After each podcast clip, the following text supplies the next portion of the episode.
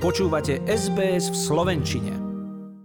Cyril a Metod, všetci poznáme mená týchto dvoch bratov vierozvescov, ktorí spolu s vierou priniesli našim predkom aj písmo a kultúru. Dnes už sú vyhlásení za patronov Európy a hoci v každej krajine si ich odkaz pripomínajú v iný deň, tým našim slovenským je práve zajtrajšok 5. júl.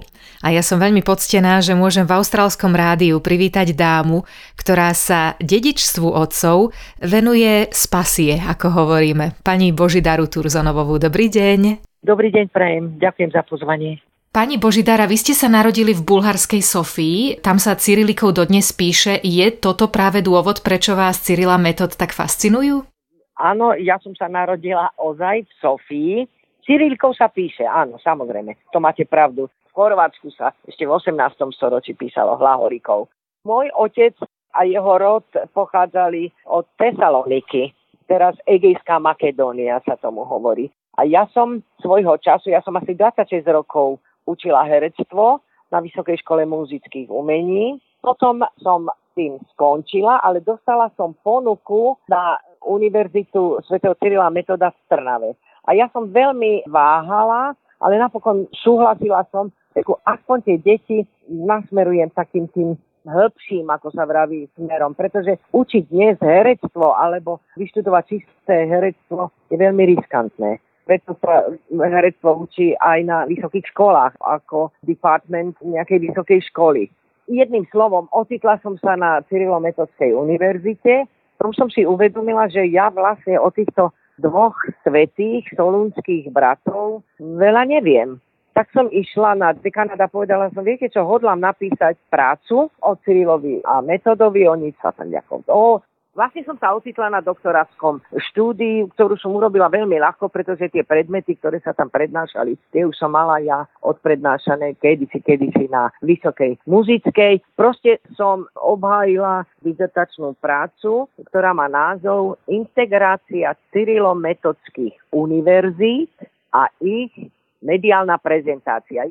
Pri tej príležitosti, keď už sa o tom bavím, som zistila, že študenti, pretože som to musela anketovať a urobiť si nejaký prieskum, nejaké štrukturované rozhovory s inými pedagógmi práve na týchto iných metodských univerzitách a zistila som, že 80% študentov na Cyrilometodskej univerzite na všetkých fakultách je o tom málo. Skoro dokonca povedali, to je dobré, že nakoniec vyťazila latinika, lebo my by sme boli Zväzová republika Sovietskeho zväzu. To sú normálne asociácie dnešnej. V skutočnosti presne tak. Ja keď som jednu z maturitných otázok spracúvala, tak som si bola v univerzitnej knižnici požičať moravsko-panonské legendy a takisto mi bolo povedané, juj, vy ste prvá za veľmi dlhý čas, nikto o to nemá záujem. Čo je veľmi smutné a vidíte, potom sa aj vedú také tie kontroverzné vášnivé debaty o tom, že Cyrila Metod neboli Slovákmi, že dokonca neboli ani Slovanmi. Nemôžeme sa čudovať, že sa ľudia nad týmto zamýšľajú, keď vlastne nemajú vedomosť o tom. Určite. Vlastne ten prvý impuls, vyslovene môj vnútorný impuls, nastal krátko po nástupe na Cyrilometodskú univerzitu a síce, že oni mali 10. výročie, požiadali ma, aby som ja interpretovala proglas. Tak ja som ten proglas vlastne naštudovala a zistila som, aká je to obrovská vec. Ten proglas totiž to nie je báseň, ako sa vraví. Oni hovoria najkrajšia báseň. Nie tak sa písalo, tak sa prezentovali akoby inauguračné reči. Toto vlastne predniesli Cyril a to predniesol ako uvádzacú reč. Dokonca ten proglas ako slovo je, ak sa nemýlim, myslím sa tomu hovorí hapas, alebo tak nejako, proste je to výraz, ktorý je vymyslený len pre túto záležitosť. No a veľmi som sa do toho zahlbila. Čím viacej som do toho vhlbila, viete, to je taký proces asimilácie. Ono to menilo aj mňa. Meniac a spracovávajúc túto tému, tak to vlastne svojim spracovaním menilo aj mňa. A táto asimilácia mňa veľmi, veľmi, veľmi obohatila. Hovoríme o 9. storočí, kedy ľudia naozaj nemali písmo predtým a nerozumeli mnohým veciam a odrazu im niekto dal to, hovoríme teraz konkrétne to sveté písmo, ale preložili im liturgiu napríklad. Odrazu tí ľudia mali nádej, pretože veriaci ľudia hovoria, že vo viere majú nádej do budúcnosti. Ako vravíte, ale Ja som nie teológ ani historik. V podstate istým spôsobom vytlačím v cudzom revíre. Mňa táto téma, a ja som ju spracovávala z hľadiska účinkovania. Presne toto, čo hovoríte. Lebo táto téma mi je vlastná. Tým pracujem a mám na to odborné vzdelanie. Ja účinkujem hej, v hrách a kade tade. A práve z tohto hľadiska mňa toto nesmierne zaujalo, pretože títo dvaja bratia prišli, oni nemali nejaký mediálny inštrument, nič. Neexistovala televízia a tá ich idea, to, že hovorili jazykom zrozumiteľným, to, že povedali ľuďom, ktorí potom to lačneli. Viete, lebo Frankovia sa chovali dosť, z môjho pohľadu, koloniálne, dosť prípadne mocenský a boli v podstate sotva dva murované koštoly, kde mohli ísť len tí patriciovia. Čiže ľudia, to, čo to im oni nadiktovali, že to majú vedieť, to bolo preložené, ale cítili za tým viac a lačneli za tým. A zrazu prišli títo dvaja bratia a začali im rozprávať a oni pocítili teda zmysel kresťanstva, zmysel Krista, ale hlavne čo pocítili, zmysel Svetej Trojice ten zmysel, to logos, to slovo a pocítili vlastne svoju vlastnú dôstojnosť ľudskú. A to ich nesmierne obohatilo. To muselo byť ovzdušie, lebo účinok funguje vtedy, kedy spôsobí zážitok. Oni dostali iniciačný zážitok, tak povediať, najmä mladí ľudia a tak ďalej a tak ďalej. O tom zážitku vy ako herečka viete určite rozprávať veľmi dlho. Nuž my na Slovensku Cyriliku už nepoužívame, ale mnohé národy stále áno. My na Slovensku dokonca už aj strácame chuť na vlastný jazyk, chuť ho uchovávať ten jazyk a starať sa o neho, pretože ho hyzdíme rôznymi amerikanizmy. Čo by ste si želali pri príležitosti Sviatku svätých Cyrila metoda?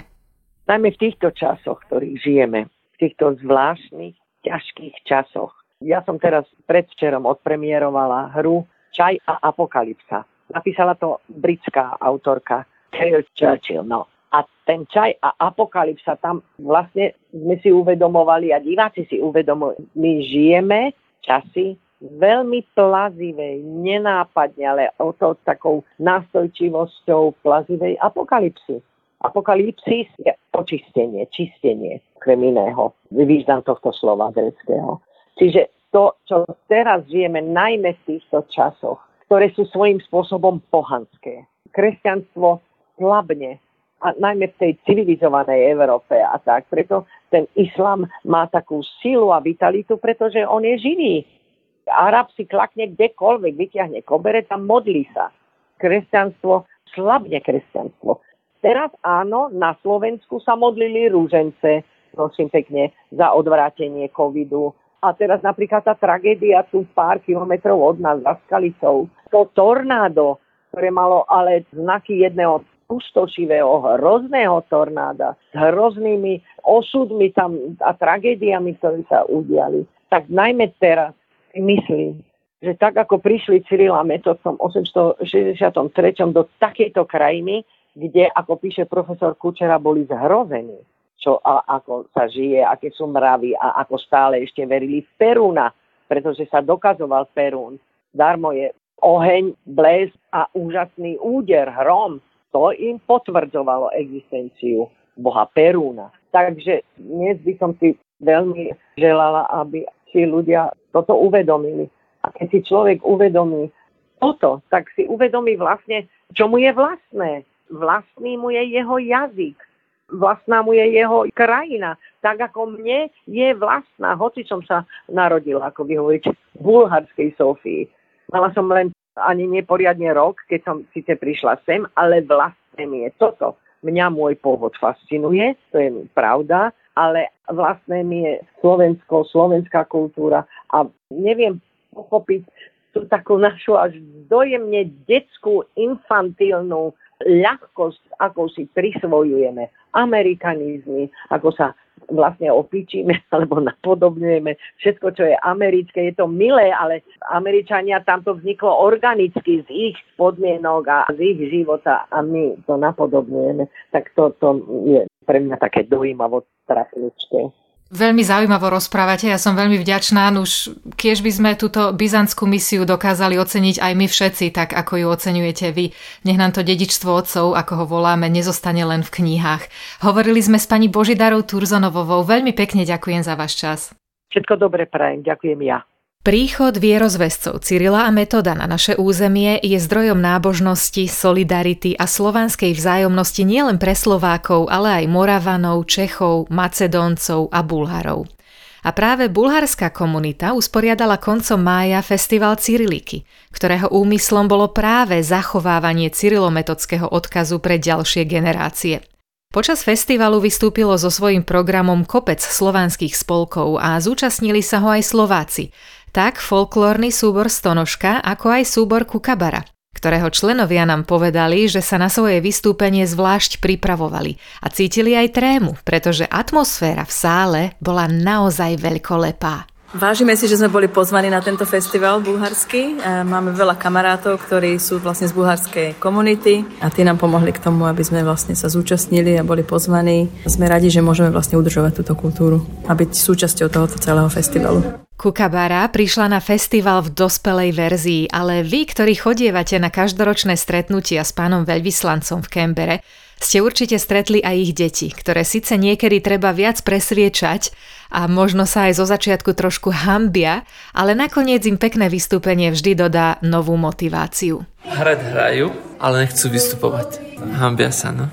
Ale máme malý folklórny súbor, ktorý vlastne sú deti, ktoré tancujú, ale neboli sme tu s nimi teraz. Pripravujeme malé tančeky s nimi, ktoré budú v budúcnosti tiež na nejakých festivaloch alebo na nejaké vystúpenie. Pôjdeme s nimi tiež. Zbližuje nás to s domovom, ktorý momentálne je nedostupný. Takto sa aj stretávame to nás spája, nie? Nás všetkých spája tá hudba, tie tradície. Teda môžeme poďakovať cyrilometodskej tradícii za to, čo môžeme udržiavať a možno dať i svojim potomkom. Bulharské kultúrne a spoločenské združenie Rodina sa zameriava na podporu a zachovanie bulharskej kultúry, tradícií a jazyka komunite v New South Wales. Od svojho založenia pred vyše 40 rokmi organizujú spoločenské akcie, výstavy, fóra, divadelné predstavenia, aby tak posilnili sociálne, ekonomické, vzdelávacie a kultúrne väzby medzi Austráliou a Bulharskom. Prezidentka rodiny, Lídia Donková Makry, nám povedala, že spoločné tradície obohacujú nielen nás navzájom, ale aj multikultúrnu Austráliu, ktorá sa stala našim druhým domovom.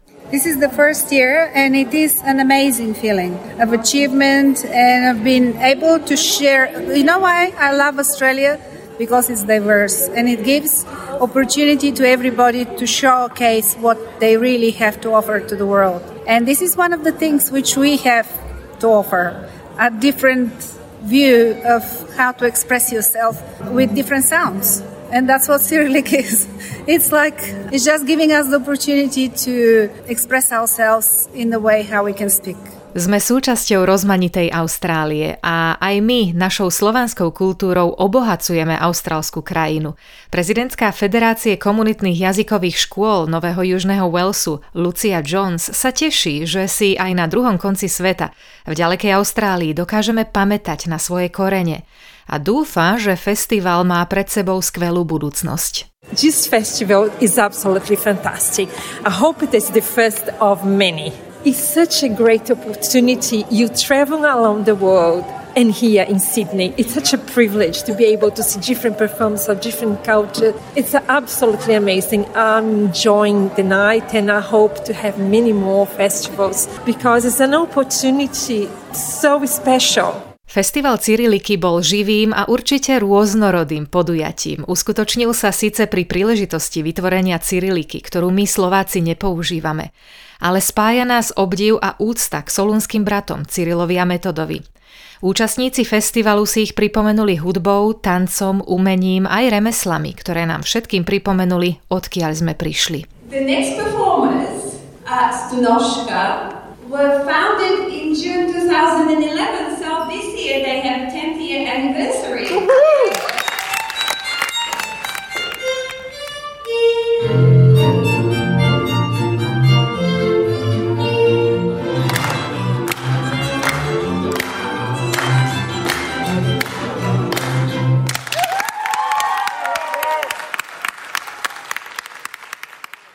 Pápež Ján Pavol II v decembri 1980 vyhlásil svetých bratov Cyrila Metoda za spolupatrónov Európy a mojim ďalším hostom je dnes kňaz Tomáš Gerboc, ktorý istý čas pôsobil aj v Austrálii. Pozdravujem ťa.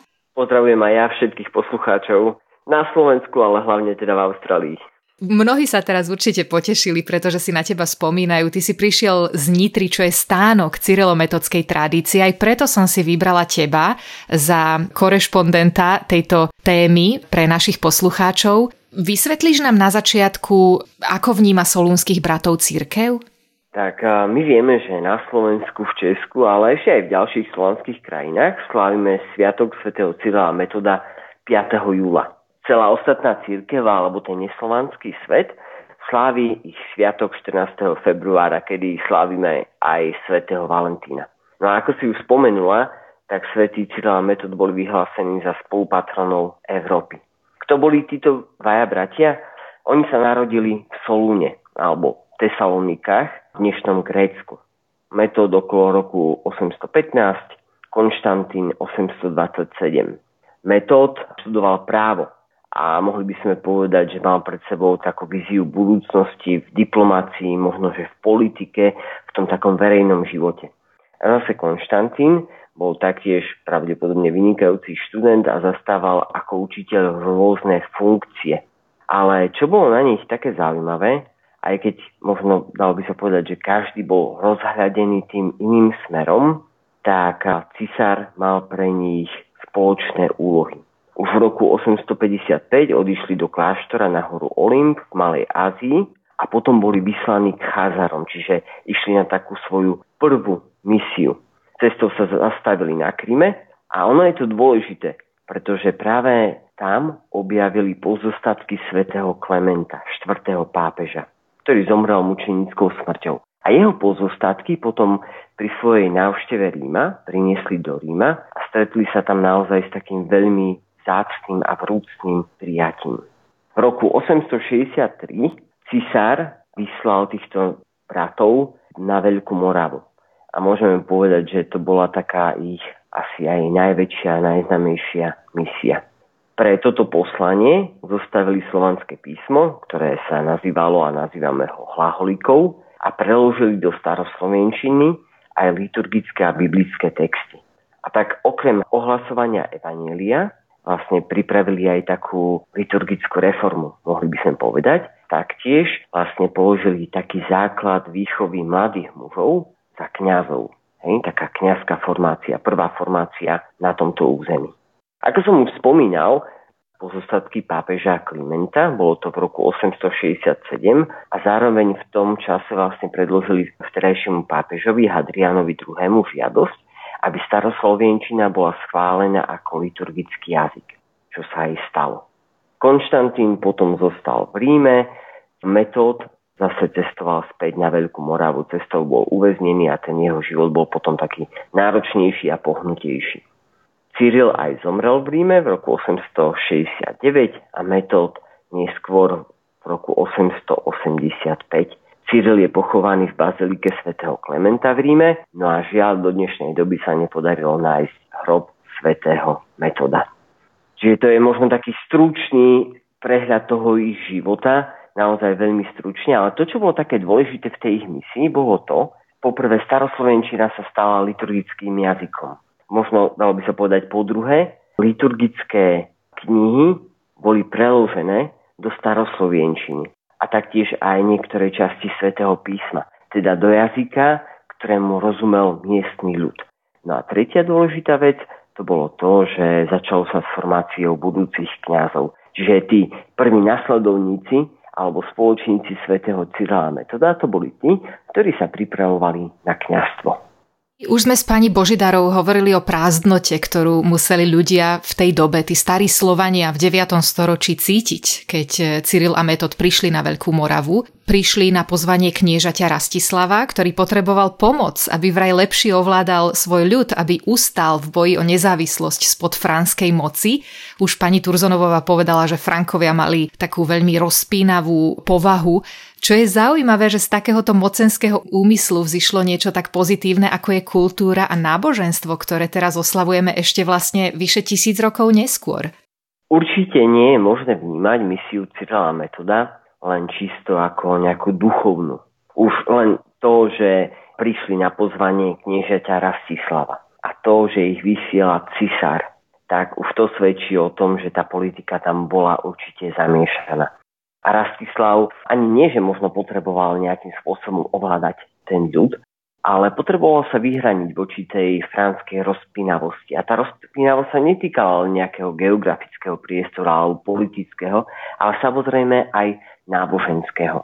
Čiže týmto ako keby príchod Cizela metoda zastavil pôsobenie franských misionárov, ktorí prichádzali na toto územie a práve naopak začala sa ako keby vytvárať tá miestna církev.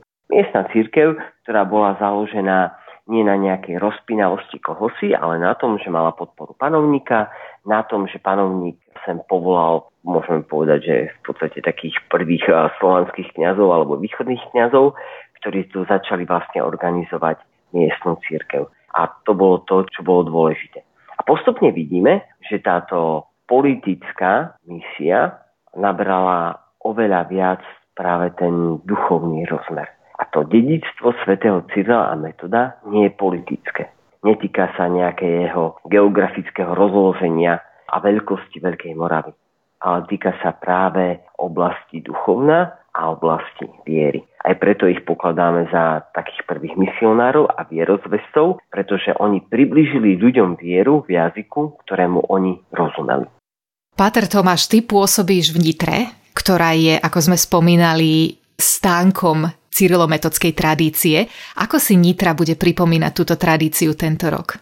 Už tradične v Nitre sa koná veľká slávnostná púť na Sviatok svätých Cyrila Metoda. I keď je pravdou, že už minulý rok a aj tento rok kvôli pandémii koronavírusu je to také skromnejšie a pomenšie, ale aj tento rok bude slávnostná Sveta Omša na Svetopulkovom námestí v Nitre a celebrovať ju bude arcibiskup a metropolita z Poznane a predseda Poľskej konferencie biskupov Monsignor Stanislav Gadecky. Čiže je to host, ktorý bol pozvaný k nám, aby predsedal Sv. Omši, aby sme, myslím si, že nielen spomínali na Cyrila metoda, ale tak premyšľali nad tým, že čo ten ich odkaz, ich misia a ich život majú povedať nám. No a keď sa ma teda pýta, že ako si na Slovensku budeme pripomínať týchto dvoch svedcov, tak za nás, za rehoľu verbistov, musím podotknúť, že putnické miesto k Cyrilovi a Metodovi v Žilinskej dieceze k týmto dvom svetým je v Terchovej. A Terchovú správujú práve verbisti